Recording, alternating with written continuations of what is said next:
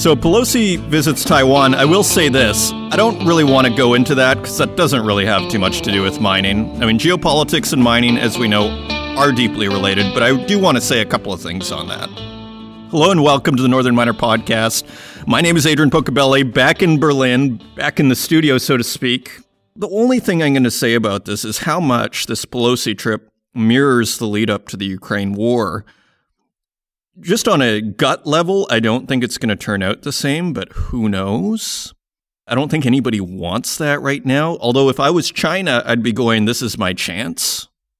Because now I have cover from a moral perspective that I was provoked into attacking Taiwan. But I would just say this from the Western perspective if we were to say that the Ukraine war was a communications breakdown, long story short, I would say the problem was that the West had this idealistic perspective that Ukraine should be able to do whatever it wants. It should be able to join whatever military alliance and trade bloc it wants because it's a sovereign country and forget about who this bully is beside it and that they should be able to do whatever it wants and losing sight of the pragmatic situation and reversing the roles. You know, if Alaska or Hawaii were breakaway states of the US and then China or Russia started arming them and started visiting them a lot, we'd probably have an issue with that, right? And I just see the exact same thing happening here with Pelosi and Taiwan. It's like, well, Taiwan should be able to do whatever it wants. And Pelosi's a free person and she's visiting a free republic. So again, this idealism versus having a more pragmatic, like, well, you know, if the tables were turned, if the roles were reversed, how would we feel about it? And I'm not saying it's wrong what she's doing. You know, it's just like, yeah, in theory, Ukraine should be able to do whatever it wants. But we also see the result, which nobody can say is good. Nobody. It looks like a complete, utter disaster. And I was just thinking to myself, leave the idealism to the philosophers and the academics. Politicians need to be pragmatic. And this is the huge error I see. I mean, you see it in the German economy. I was flying back from Crete. I mean, it was hilarious. I was flying back from Crete, and this guy behind me on the plane was saying to his kids, Hey, look, it's the Tesla factory. And so I said to my girlfriend, I was like, Oh, look, it's the Tesla factory. Cool. And then, like 30 seconds later, you see these windmills, and there's like four windmills, five windmills, and one of them is barely turning. And I'm just thinking to myself, this couldn't even power the light on my bike, much less the German economy.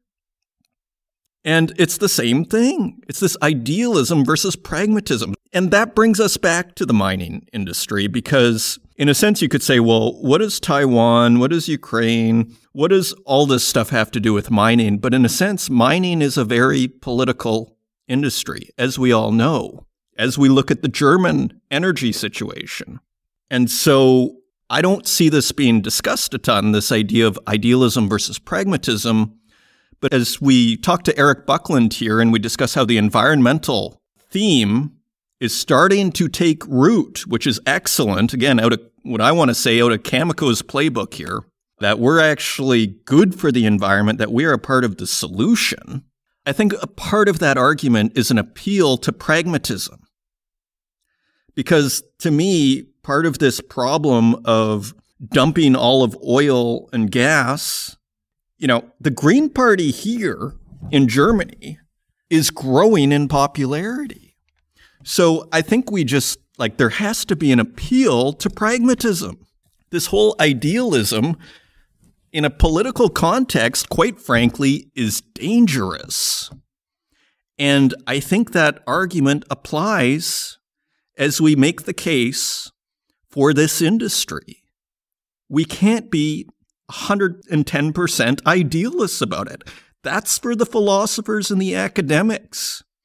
We are dealing with the real world of real solutions that basically don't please anybody. Things are not black and white, they are shades of gray. As we discuss with Erik Buckland a mining recruiter for Lincoln Strategic in this week's podcast. Another very interesting update. He talks about technology and how robotics are playing an increasing role in the industry from a mining employment perspective. And there is nuance to that. It doesn't mean that there are necessarily less workers. It just means maybe sometimes people are working from Toronto rather from the actual mine when they're doing their mining. So, a very interesting update from Erik Buckland. And also, I mean, we have an update on this precious metals trial. Bloomberg just came out with an article here from profits to pay. JP Morgan's gold secrets spill out in court. Now, this narrative has been haunting this space for at least since the 2008 crisis. I mean, I got into this whole narrative, so to speak, before I was working for any mining newspaper. Like my original interest was after the 2008 2009 crisis. And I just started becoming interested in the gold narrative. It was the most kind of sensational, salacious. It was at a time when conspiracy, I'd argue, was starting to go mainstream. It was a seminal moment in the media space. There's a wave of conspiratorial narrative that was just starting to spill out. You know, a Tea Party started to happen and all this stuff. Very interesting time. And so, at least since then, and it's probably been going on since far before, you know, GATA and all those guys. So, what's interesting is okay, we've had this debate and it kind of hasn't gone anywhere. I mean, everybody's kind of entrenched in their positions as far as how they feel about it. So we have this trial. So let's just quickly look at a couple of points here. The trial of JP Morgan Chase and Co.'s former head of precious metals has offered unprecedented insights into the trading desk that dominates the global gold market. Michael Nowak, who ran precious metals trading at JP Morgan for over a decade, is being tried in Chicago along with his colleagues Greg Smith and Jeffrey Ruffo for conspiring to manipulate gold and silver markets. The focus now is on the jury, which began deliberations late Friday, but the proceedings have already shone a new light on the inner workings of the business from its profitability and market share to its largest clients. And I don't want to spend too much time on this, but let's just see what we can find here. The court was shown internal figures detailing the bank's annual profits from precious metals, the first time such detailed information has ever been made public, JP Morgan's earnings reports don't break out the results from the precious metals desk or even its broader commodities unit. In summary, the business is a consistent moneymaker for JP Morgan, notching up annual profits between 109 and 234 million dollars a year. Between 2008 and 2018, the lion's share of that comes from trading in financial markets, but the bank does plenty of physical business as well. Trading and transporting physical precious metals makes the bank about 30 million dollars a year on average, just with dealing in physical logistics. Still, the profits disclosed in the trial have been overshadowed more recently. In 2020, JP Morgan made a billion dollars in precious metals as the pandemic created unprecedented arbitrage opportunities, according to people familiar with the matter. JP Morgan holds tens of billion dollars in gold in vaults in London, New York, and Singapore.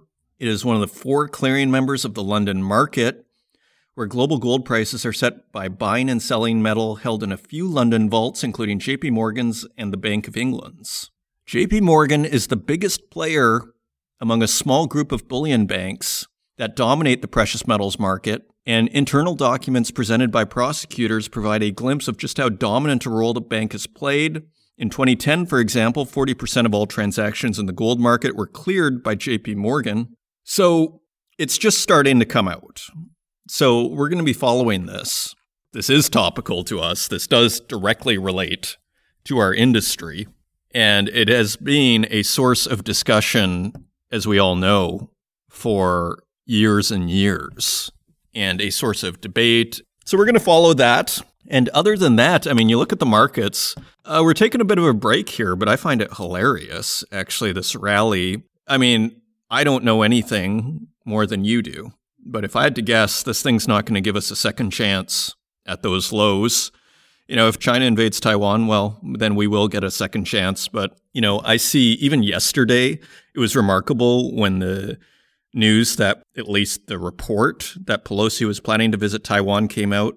The markets didn't dive on that. Today, we're getting a little bit more downward motion, but we're not getting a cratering. And it really just feels like that in a bull market, you know, bad news just doesn't matter. And now bonds are 2.54%. So we're a good, let me just look here. So we are down almost 0.3. I mean, it's 0.27 from last week. So that's a big deal. Gold is at $1,791. Silver is above $20. Oil, interestingly, is below $100. West Texas at $92.89 and Brent at $98.84. So oil remains below $100. Meanwhile, interest rates continue to go up. In a sense, it kind of looks like pretty good conditions from the Fed's perspective. Oil is down, markets are doing okay. So you're not getting this, you know, catastrophe on raising rates. Bonds are two and a half percent, coming down pretty dramatically. So you got to feel good about that.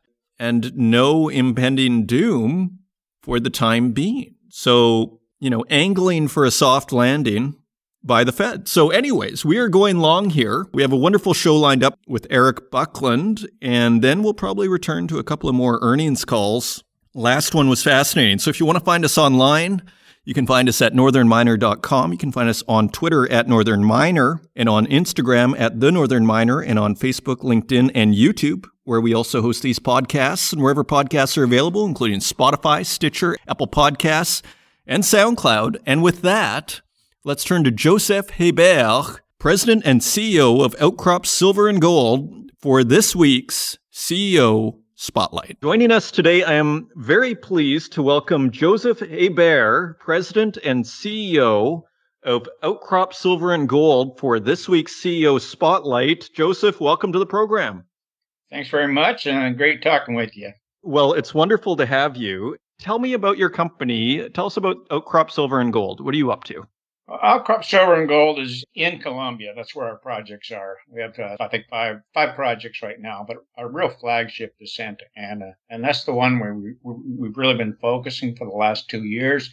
We've got over uh, 280 drill holes, 33, 34,000 meters, and uh, just for a you know, a quick snapshot of what that uh, the grade looks like. If you look took, look at a weighted average for all the significant intercepts, it's almost 1.6 kilograms silver equivalent, so extremely high grade. And then uh, I think we're one of the few companies that, if you made a list, I think we're one of the few companies with a, with a real solid de-risk discovery that's extremely high grade and that's moving to the next stage of value, compliant resource before the end of the year. Well, it sounds very impressive. That sounds like I think we could call that high grade. Now, it, is this primarily a silver project then, uh, the Santa Ana project in Colombia?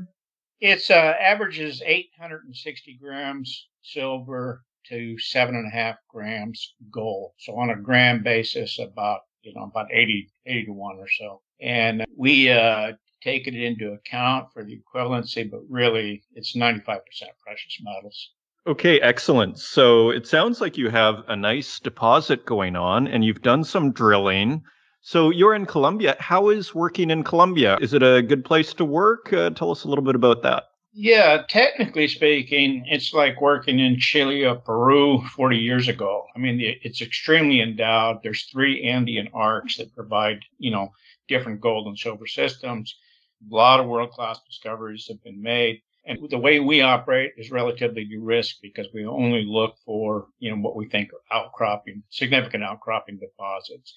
And then um, Colombia, you know, in general has shown itself as a as a safe jurisdiction because they have regularly permitted mines in a relatively short time frame. About eight significant projects over the last six years have been permitted and are going into production. So we found it a very good place to work so far.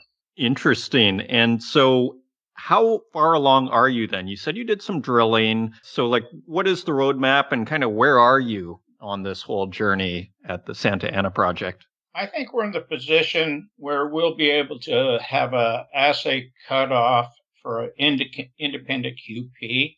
We've actually accepted the bid for a, a company to do the compliant resource. We have an internal guidance for that that we carefully address the BCSC requirements. And that internal guidance for the maiden resource report is between 45 and 55 million silver equivalent ounces at between 550 and 750 grams silver per ton. So we'll have an assay cutoff, but we're just going to be charging ahead with probably three drill rigs, you know, right into the next year subsequent, and hopefully be in the position to release a, an upgraded report with maybe a double 12 months following the first. Basically, we have 14 very significant high grade chutes that are in about a four kilometer by one kilometer footprint. So you know, well spaced for a for a potential future mining operation. Interesting. And on that point, I assume obviously you want to turn this into a mine. Would you want to do it, or would it be someone else, or is that too far down the road really to figure out at this point? And since you're still trying to figure out what you have there, I guess. Yeah, I, well, I think we haven't closed the door to anything, but I think probably more likely we would not mine it ourselves. We would either venture it under good terms you know, and, and take our percent, or we would get the thing, you know, up to 100 million ounces and and uh, sell it at a very attractive EV per ounce. Uh, if you look at grade, you know, there's like uh, the significance of the grade of the deposit is if you look at about it, there's about 13 significant primary or almost primary silver deposits uh, in production or significant ones in production and only three of them are above 800 grams silver equivalent per ton. And uh, we're we're getting, I mean, uh, we we uh, pulled a hole with seven meters or 2.1 kilograms just the other day, and uh, I I think we're going to be pushing that that high attractive grade number it kind of uh, right now Silvercrest Las Chispas is the holy grail. They have almost they have 880 grams in their feasibility, and you know I think we'll be chasing them pretty closely with those kind of stunning numbers. That does sound stunning. it's kind of impressive. Okay, great. So now tell me about. Uh, you mentioned you have other projects. Is there anything else uh, on the horizon that we should be looking at, or are you pretty focused? Would you say on Santa Ana, or just tell us what else you're up to? Well, we're, we're definitely focusing on Santa Ana. Uh, that's where we can really add value for the shareholders. But we do have another project close to getting moving from application to title. And the, the standout with uh, that's Argelia. And the standout with that is it was mined by the British up until 1930. And uh, we have underground sampling of almost four meters of 20 grams gold. And that's not just, uh, you know, a uh, single uh, sample. It's actually uh, blocked out by mining levels. So we probably would just scout drill that, you know, six or eight holes to, to bring it to a stage of maybe being attractive as a JV or bring that forward ourselves, depending on uh, what our uh, financing price and capability look like after we do this resource. And is that also in Colombia? That's also in Colombia. All our projects in Colombia. Uh, we have another very attractive very large uh, vein system. It covers over 115 square kilometers in Nariño. Called, it's called Mallama. Uh, we're bringing that forward, but a little bit of slower pace because it's a little harder to work down there, honestly. And then we have uh, two other projects. One immediately adjacent to Agnico and Newmont's joint venture called ANZA. So we're we're in some discussions because it's it's our opinion and probably their opinion that they need our project to make theirs big enough for a for a major. And then we also have a project very close to B2Gold's Gramalote, which which will be the first open pit gold mine in the Central Andes. So so we've got some other things going. Yeah, you sure do. So as we wrap up here, then what's the takeaway for investors as they think about this project? In a sense, what do you want them to know in a few sound bites here? Well, greatest king it's a tremendous de-risker. You know, I mean, if, if, if an investor's looking to a, a range of, of uh, investment opportunities, be sure and look at grade because uh, because it does de-risk the project. Um, the other thing too is that we're in an important stage, which is to go from a discovery, a well-defined, substantiated discovery, to a resource, compliant resources at the end of the year. If you want just a simple comparison of the status of companies, BlackRock Silver, as an example, in Tonopah, Nevada, uh, they released 42.6 million ounces at about 446 grams silver equivalent, and their market cap is five times ours purely for because of that resource report and uh, and fairly quickly after the resource report did, did they uh, see that grade. So I think we're a five bagger just with the resource report, or, or, or quite possibly.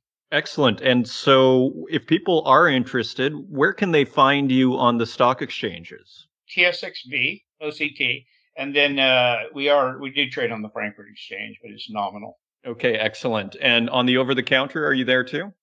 Yes. Okay, excellent. If people want to learn more, they can go to outcropsilverandgold.com. Joseph Hebert, President and CEO of Outcrop Silver and Gold, thank you for joining us on this week's CEO Spotlight.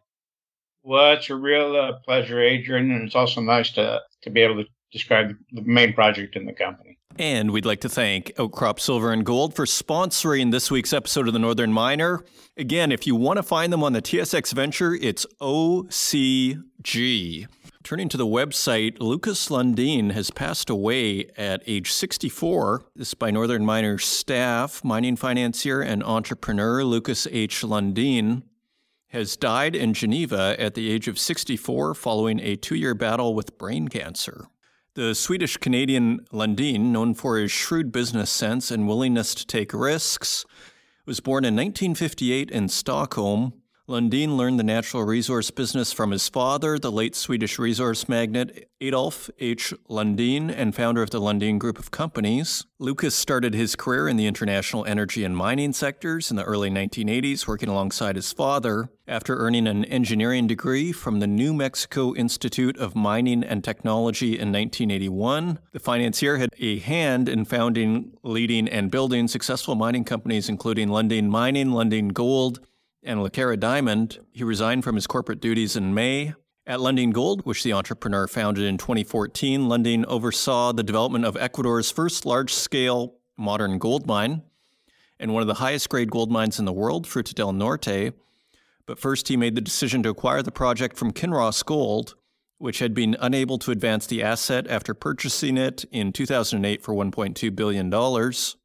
In a statement, Lundin Gold President and CEO Ron Hochstein lauded Lundin's timing and vision in acquiring the asset for only $240 million and then developing it. And we have a quote It was his keen view of a great asset in Fruta del Norte and the sense of timing to go to Ecuador, a country that many had deemed high risk and unworkable.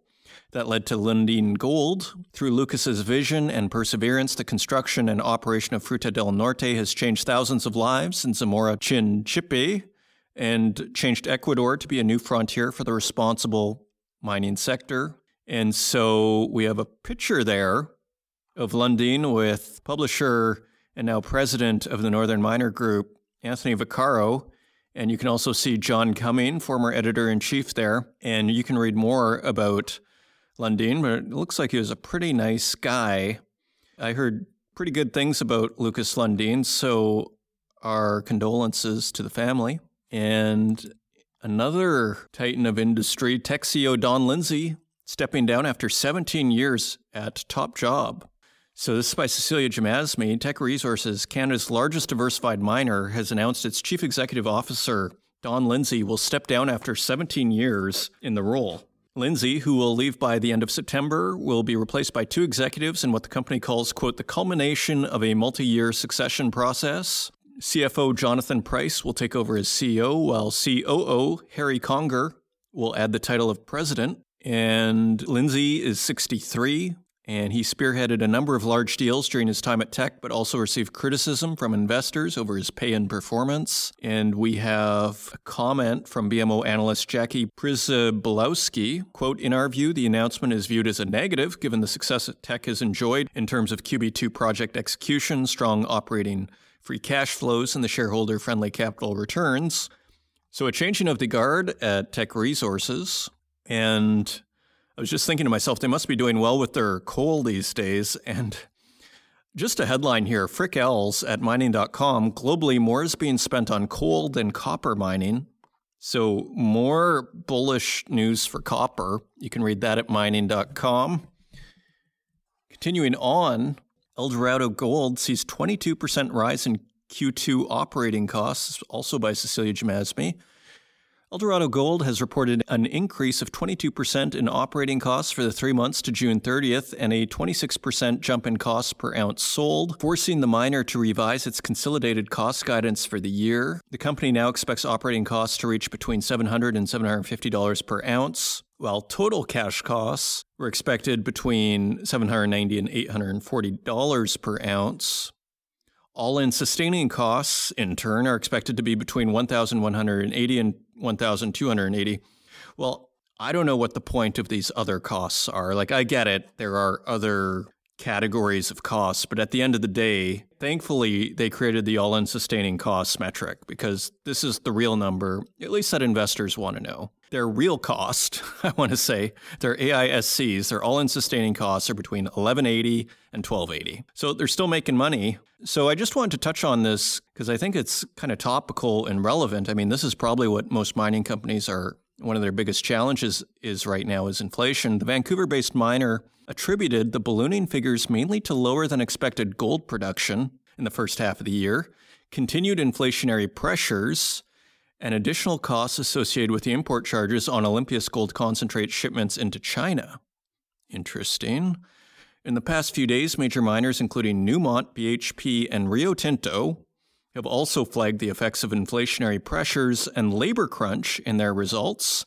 More on that with Erik Buckland, adding they expect these market conditions to continue into 2023. Okay, so you can read all about that on northernminer.com. Continuing on, Canada races ahead of US on current lithium project pipeline. This is by Henry Lazenby. And it says Canada's lithium supply response is expected to post strong growth through 2031 and outperform the US. A new analyst by Fitch Solution Country Risk and Industry Research suggests Canada's current solid project pipeline, prospective investment into petroleum brine production techniques in Alberta, and a fast growing battery and electric vehicle manufacturing base in Quebec and Ontario, provide more significant upside in the medium term due to Canada's more attractive regulatory environment, the authors say.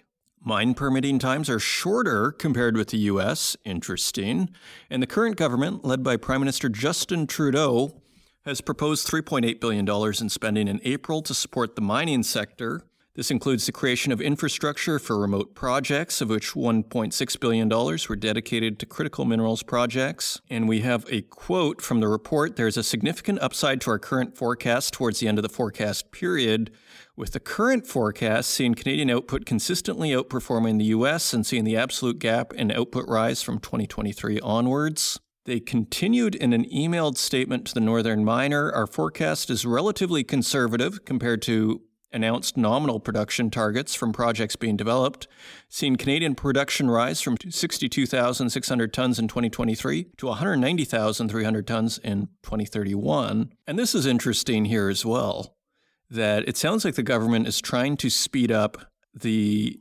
permitting in June, Canada's Resource Minister Jonathan Wilkinson stated in a speech that, quote, going forward, it simply cannot be the case that it takes up to 15 years to develop and bring into production new mines. I believe he said that at PDAC. And yeah, back to geopolitics. I mean, if anything's going to force their hand into permitting these mines faster, I would think it is geopolitical pressures and supply chains. So you can read that whole report by Henry Lazenby on northernminer.com. Argentina gets $290 million to develop lithium assets, build plants. And this by Cecilia Jamasmie. Miners Ultra Argentina and China's Zangge Mining have committed $290 million in investments to explore and develop lithium deposits in northwest Argentina, as well as to build a plant, the Ministry of Industry Daniel Scioli announced. It's kind of not clear here where this money is coming from, the government or from the miners. It sounds like the miners at first. Zangge Mining will initially invest $40 million in the exploration and development of the Laguna Verde lithium project in the province of Catamarca. A further investment of $250 million is planned at a later stage for the construction of a lithium carbonate processing plant. In June, Canada's Ultra Lithium and Zangge signed a definitive association agreement for the Laguna Verde project. And skipping down a bit, Argentina sits atop the quote, lithium triangle, a region shared with neighboring Chile and Bolivia, which contains nearly 56% of the world's resources of the metal, according to the most recent figures from the United States Geological Survey. Wow. Now, isn't this interesting? Argentina wants to join the BRICS, and I'm sure they're going to be more than happy to welcome Argentina and Bolivia and Chile if they want into that economic alliance if they have 56% of the world's lithium. Continuing on, just a couple of headlines.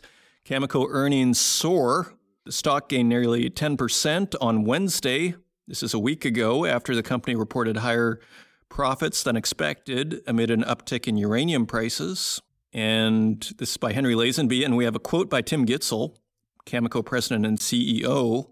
We are benefiting from higher average realized prices in both our uranium sales and our fuel services sales as the market continues to transition and geopolitics continues to highlight concentration of supply concerns. This year has already been a contracting success with over 45 million pounds added to our portfolio of long term uranium contracts, and we continue to have a significant and growing pipeline of contract discussions.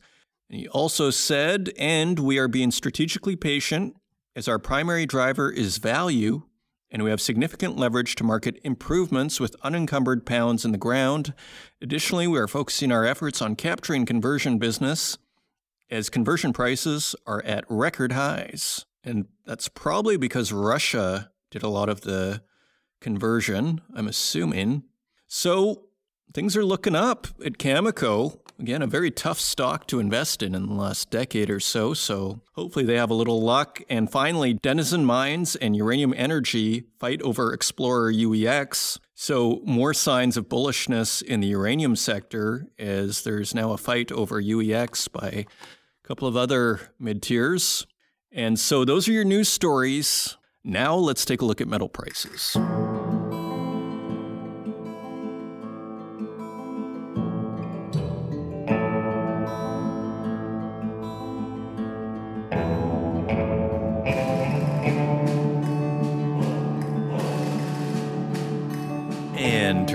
Prices, we'd like to thank our friends at mining.com slash markets for providing us with these prices each and every week. And on August 2nd, gold is trading at $1,772.41 per ounce.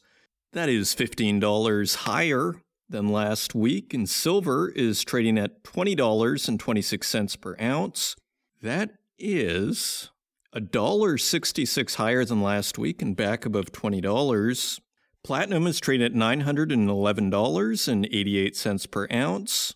That is $33 higher than last week. And palladium is trading at $2,203.20 per ounce. That is $115 higher than last week. And turning to our industrial metals, copper is at $3.54 per pound. That is 26 cents higher than last week. Aluminum is at $1.11 per pound. That is a penny higher than last week. Lead is at 92 cents per pound. That is a penny higher. And nickel is at $10 even. That is 38 cents higher than last week. And tin is 3 cents lower at $11.07 per pound. Cobalt is a penny higher at $22.58 per pound. And zinc is 16 cents higher at $1.52 per pound. Zooming out, it looks like we are catching a bid in the metals across the board, with the exception of tin, which is just a hair lower. Everything else is basically a hair higher, except for gold and silver, which I'd say are a little bit higher than everything else. So again, metals catch a bid. And those are your metal prices. And coming up, we have Lincoln Strategic Senior Client Director, Global Mining Recruitment, Erik Buckland, who gives us an update on the mining labor market and how technology and robotics are being increasingly used by mining companies. So, very interesting discussion there. And also, uh, we discuss how mining is being seen more as an environmentally friendly sector by new entrants in the industry and tips on how you can move up in the industry. So, lots to look forward to. I hope you enjoy it, and I will see you on the other side.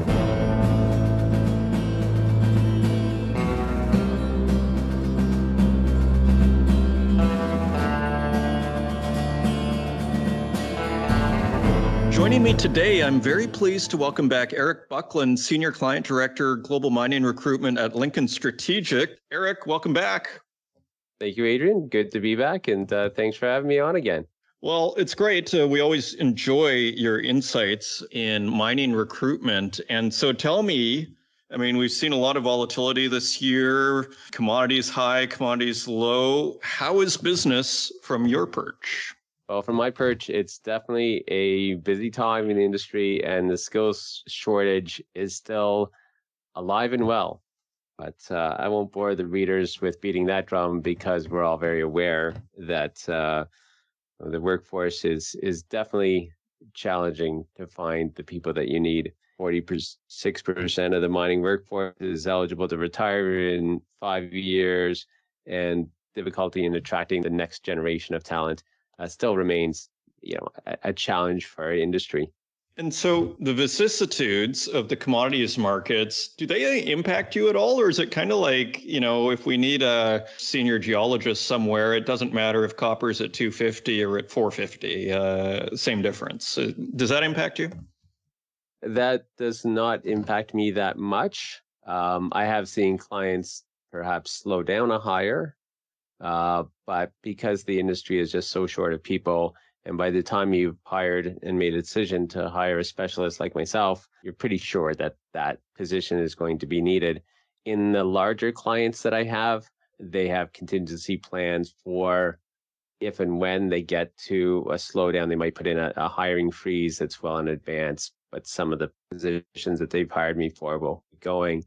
Layoffs, I haven't experienced a layoff in our industry, at least for the last seven years. So yeah, that that's that says a lot. Much- so it speaks to this whole idea of the difficulty this industry has been having in attracting new people. Can you speak a little bit to that? Like, how is that going? Is it still as difficult as it always was? Well, I think it's interesting because the, the E&Y recent report that they put out has workforce being one of the, I think, the third from the top in terms of one of the biggest risk and, and things that they can over that the industry can overcome.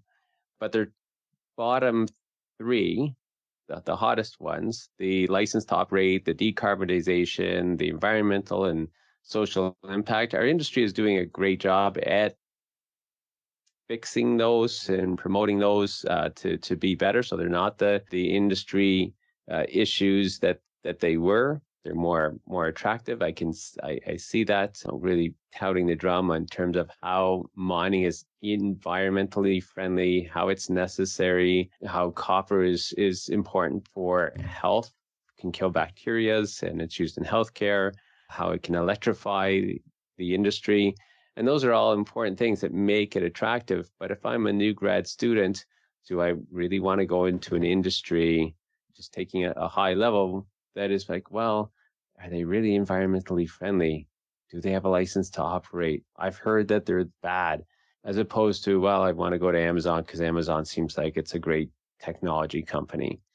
So I think the industry, we're doing well at advancing our place and we are an important part of a new greening of the green economy, but it's still difficult to attract new talent into that to backfill for the workforce that is going to be, you know, retiring or eligible to retire. Right. Like we're going to have this crunch coming up. I think you were mentioning it on an earlier episode with, say, the baby boomers or whomever, like, you know, the older part of the workforce that is retiring at a much faster rate than people are coming in. Uh, just on this, you know, final point on this environmental side of things, like this will take time for this message to come out. And I think the the mining industry has been pushing this narrative a little bit, which I think is wise. This idea that, you know, actually by going into mining, it's good. It's sort of like Cameco's line, like we're good for the environment. We're here to help. We're going to help do this.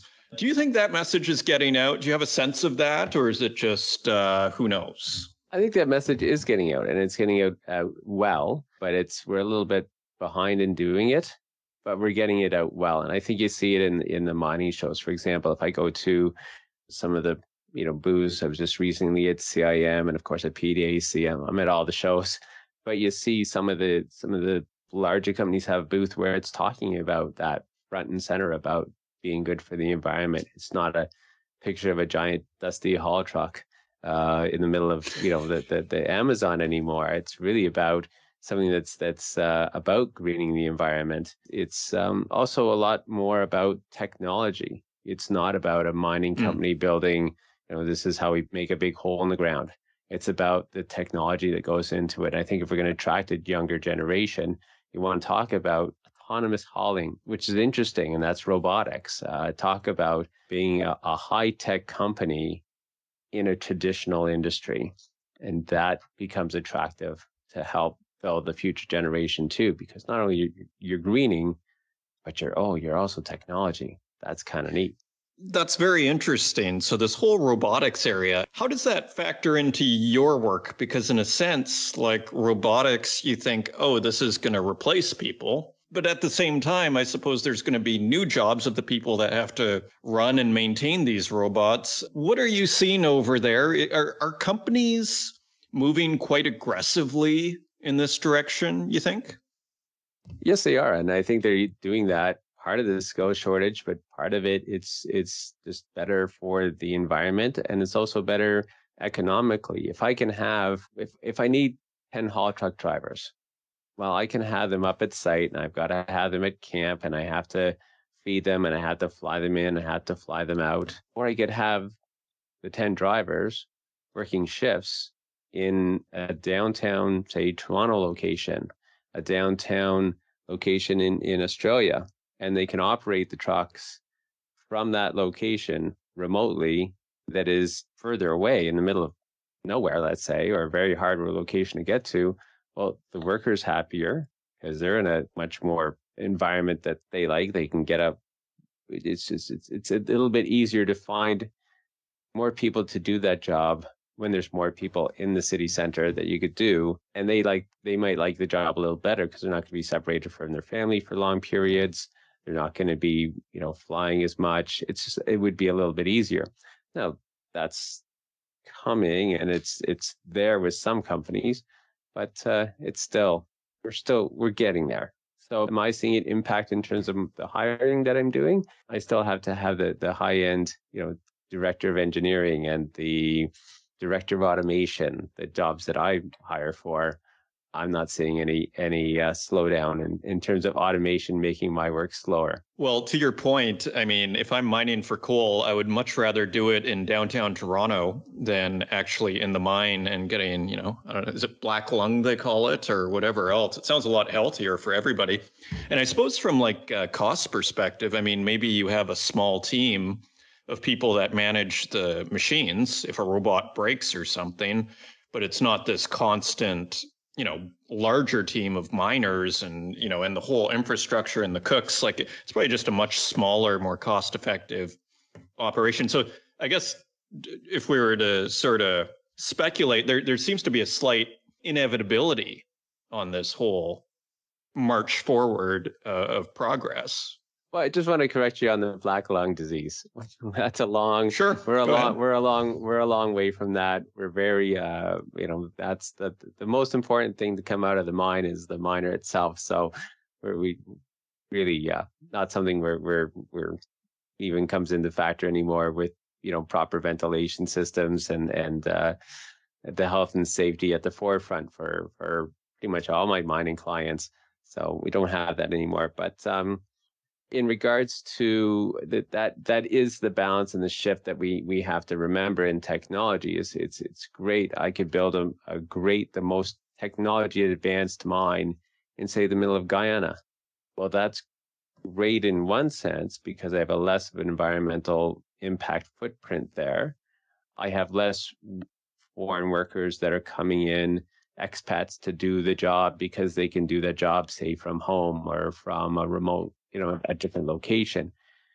But I have to balance that with the social impact that I have on the ground with people that are around that I've that I've affected. You know, am I hiring a, a local workforce, or am I just perceived as coming in, taking the gold or silver, and then leaving without any, you know, community impact on that? So that's the balance between yes, we're we're high tech, and this is great. We don't need any people here. Yeah, but we do need people here. We want people here because of the the balance and and the and the social impact of the communities around the area that we that we need. Yeah, that's a very interesting point. I mean, this whole idea that you come in with a bunch of robots and you don't hire anybody and then you take all the the resources. Yeah, I could see that being a bit of a tension. Uh, so yeah, so very interesting. You know, it just goes to show these these issues are you know are subtle. It's mm-hmm. not just like the black and white answers that we all want most of the time. So as far as the hiring, back to the hiring and just your job as a recruiter, how would you see the difference between, say, a bigger and a smaller mining company in terms of recruiting people? Is do they have the same challenges? Is it easier for a bigger company? Is it is it harder? I, I would assume the bigger company would be more attractive, but I don't know. What do you see there? Well, I'm glad you asked me that question, Adrian, because one of my largest clients is exactly that. This big, large, you know, the top probably 10 in, in the top 10 mining companies in the world. They're a great client of mine. I have lots of other clients that are much smaller, you know, with, with, uh, you know, maybe one, one operating cash positive mine and three other projects in development. So it becomes down to, well, who's more attractive? I think that's where it comes down to the candidate. And I say this to candidates a lot is that what does your next opportunity feel like? What you can do is what you can do. If you're a professional geologist with 15 years of experience in gold, sorry, can't make you a CFO. I can't make you the assistant CFO. You don't have the skill set. It's not going to work. So you can only do so much. That that's what the skill set that you have. But what does it feel like when you're getting interviewed by the company? Does it feel like these guys or, or gals have have hustle in them and and and can make me an offer quick and I get in there, I get all excited because we have this one mind and these are the challenges that it has. It has challenges of getting the gold out of the ground, but I can fix that. That'd be great. You know, I can I can get my decision made fast because I'm right in there with this COO and I'm I'm, I'm there and this is so exciting. Or, hey, I like this larger company. You know what? They think very carefully before they act. They're going to move a little bit slowly and deliberately. If I have a question, I can go down the hallway. I can get my, you know, there's three experts that the that the company has, and I can lean on them or ask them questions so I can get this this more data and get the right answer uh, formulated here. So, what does that feel like to you? That's the the question. So, is it is it better with a big company? Is it better with a smaller company?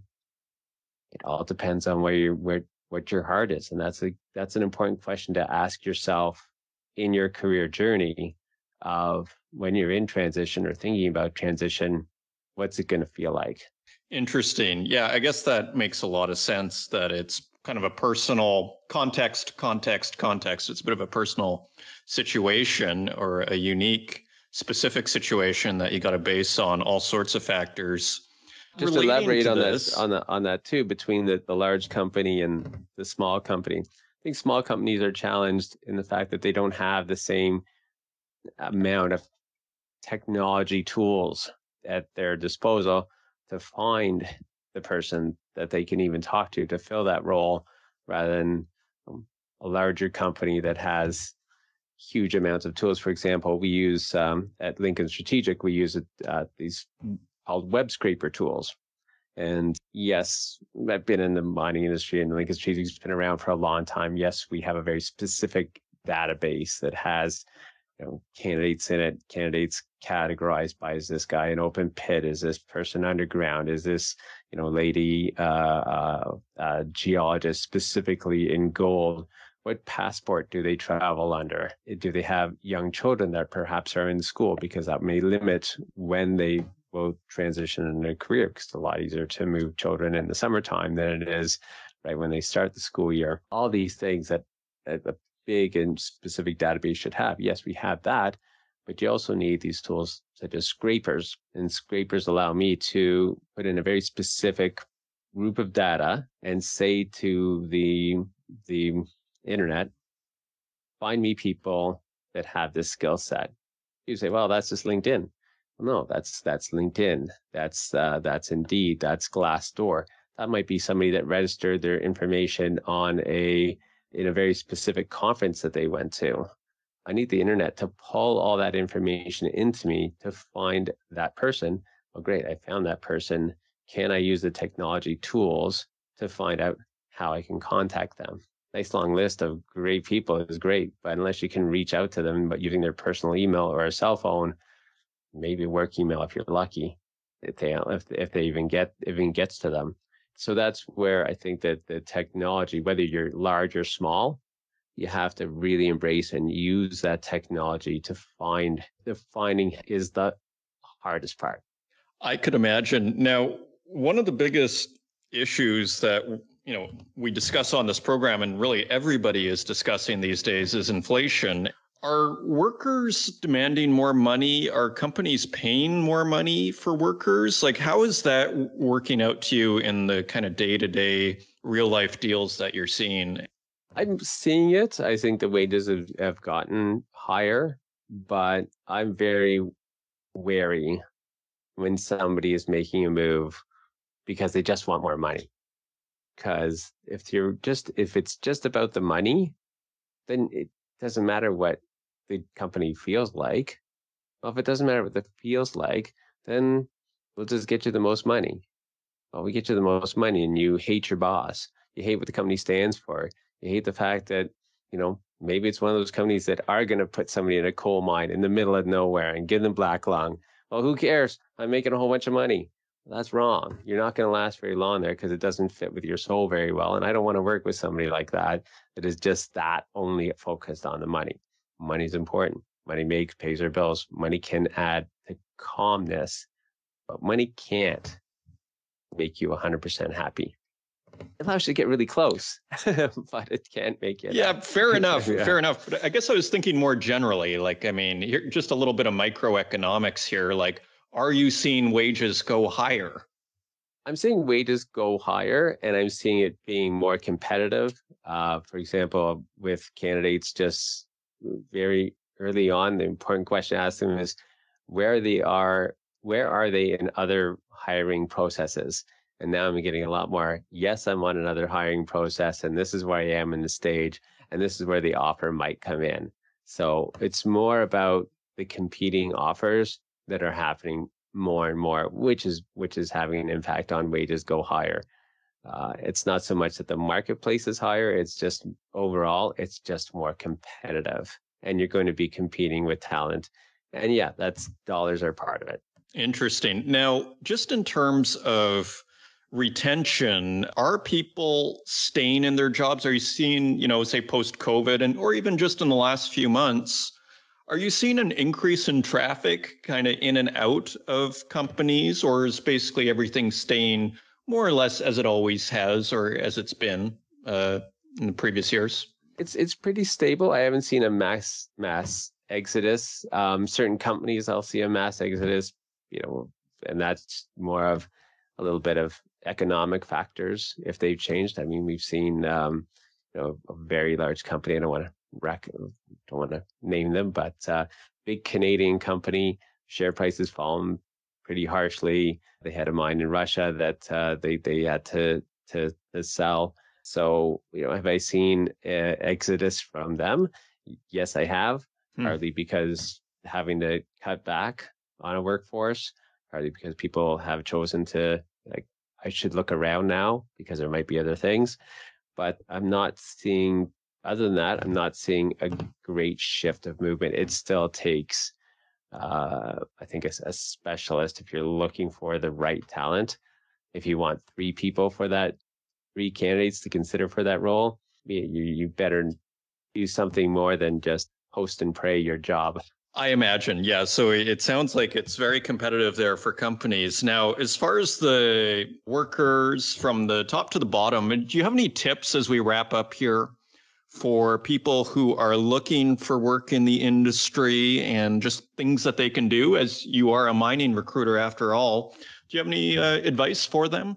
Uh, the advice is to always make sure that if you have a presence on the internet, be it if you're on Indeed or LinkedIn, make that as up to date as possible. Because as we talked about earlier, the web scrapers, we're going to find you.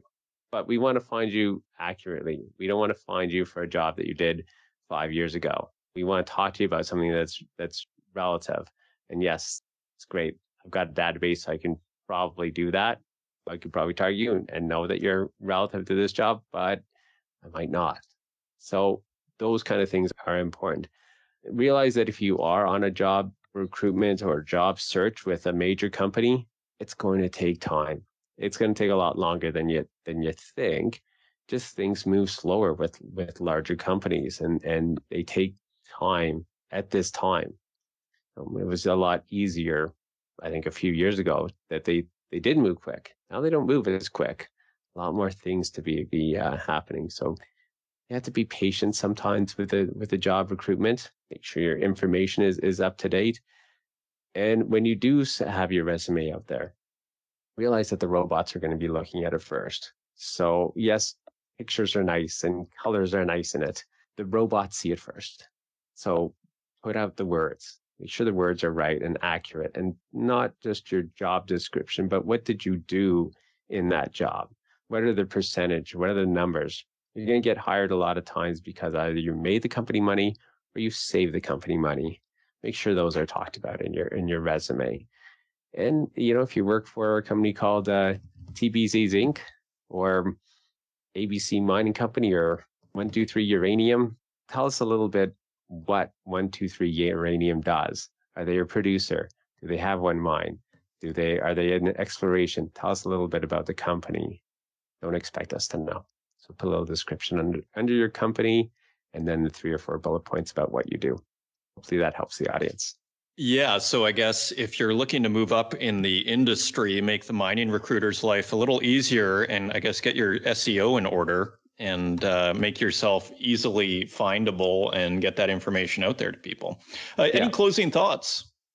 I think that the, the the interesting part on that is yes, make yourself easily findable. And I know there's an audience out there that be like, I don't want to be found. they want to be found because they're happy in their job and they're they're doing a good job and they like where they are and you know they turn off the notifications. Like you're probably going to get found. That's okay. Just uh, at least be aware of it, and things can change quickly. I've spoken with many people who are not interested in a job this week, and then two months later through no fault of their own, company changed direction, the bosses changed, circumstances changed, and they're they're out for nothing they've done.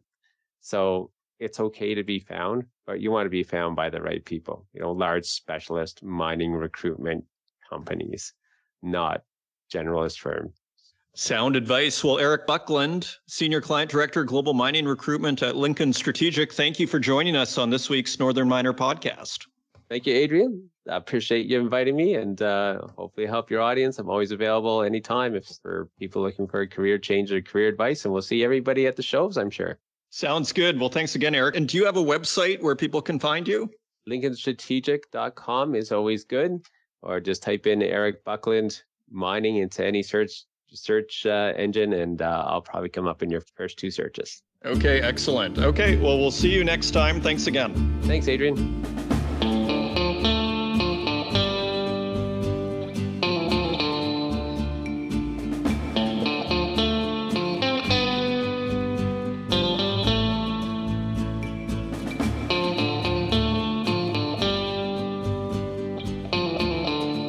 We have it, another episode of the Northern Miner Podcast. I hope you enjoyed our interview with Erik Buckland, and we'd like to thank him again for joining the podcast and for giving tips to anybody out there who's trying to make their way in this industry. And with that, if you want to help out the podcast, leave us a review in the Apple Podcast directory, share it with your friends, and until next week, take care.